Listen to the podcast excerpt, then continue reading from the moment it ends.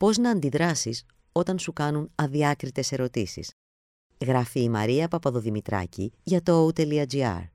Διαβάζει η Ρούλη Καρασιλιώτη. Εάν κάποιος ξεπερνά τα όρια και σε κάνει να αισθάνεσαι άβολα με τις ερωτήσεις του, εδώ είναι ένας χρήσιμος οδηγός που θα σε βοηθήσει να διαχειριστείς την κατάσταση. Τι συμβαίνει όταν μία συζήτηση ξεπερνά τα όρια, είτε πρόκειται για μία διάκριτη ερώτηση όπως το «γιατί δεν έχεις παντρευτεί ακόμα» είτε για μία ανάκριση σχετικά με τις πολιτικές σου απόψεις, υπάρχουν ορισμένα άτομα που ίσως άθελά τους εισβάλλουν στον προσωπικό σου χώρο.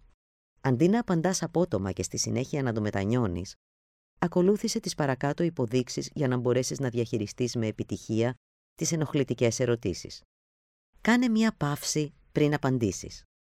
Αυτή είναι μία ενδιαφέρουσα ερώτηση. Γιατί ρωτάς; Ξεκίνα προσπαθώντας να αποκτήσεις μία αίσθηση των κινήτρων του συνομιλητή σου. Η απλή αυτή ερώτηση θα σου δώσει χρόνο να σκεφτείς, ενώ ταυτόχρονα μεταφέρει το βάρος της ευθύνης στην άλλη πλευρά, που χρειάζεται να εξηγήσει γιατί ένιωσε την ανάγκη να ρωτήσει. Αν είσαι τυχερός, μπορεί να κάνουν πίσω και να μην επιμείνουν.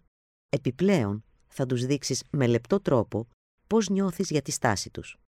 Είσαι έτοιμος να απαντήσεις σε μία διάκριτη ερώτηση; Είναι φυσιολογικό να αισθάνεσαι έναν μικρό πανικό όταν ένας άγνωστος, ένας συνάδελφος ή ακόμα και ένα μέλος της οικογένειάς σου ζητά να επικοινωνήσεις κάτι που θεωρείς προσωπικό. Μπορεί να έχεις κάποια σωματική αντίδραση, για παράδειγμα υδρωμένες παλάμες, καθώς και μία συναισθηματική απόκριση, για παράδειγμα κλάμα, αλλά αυτό δεν είναι κάτι για το οποίο πρέπει να ντρέπεσαι. Τα συναισθήματά σου είναι σήματα που σου λένε να ενεργήσεις ή να αποχωρήσεις. Άφησέ τα να σε καθοδηγήσουν. Χτίσε μία αμφίδρομη συνομιλία.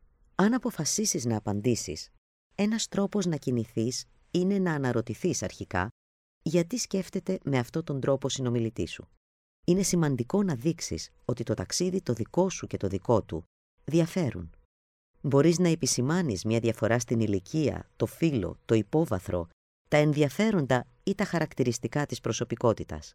Ζήτα την άποψή του και φυσικά σε βάζουν και εσύ το δικαίωμα που έχουν και οι άλλοι στη γνώμη τους πριν μοιραστείς τη δική σου.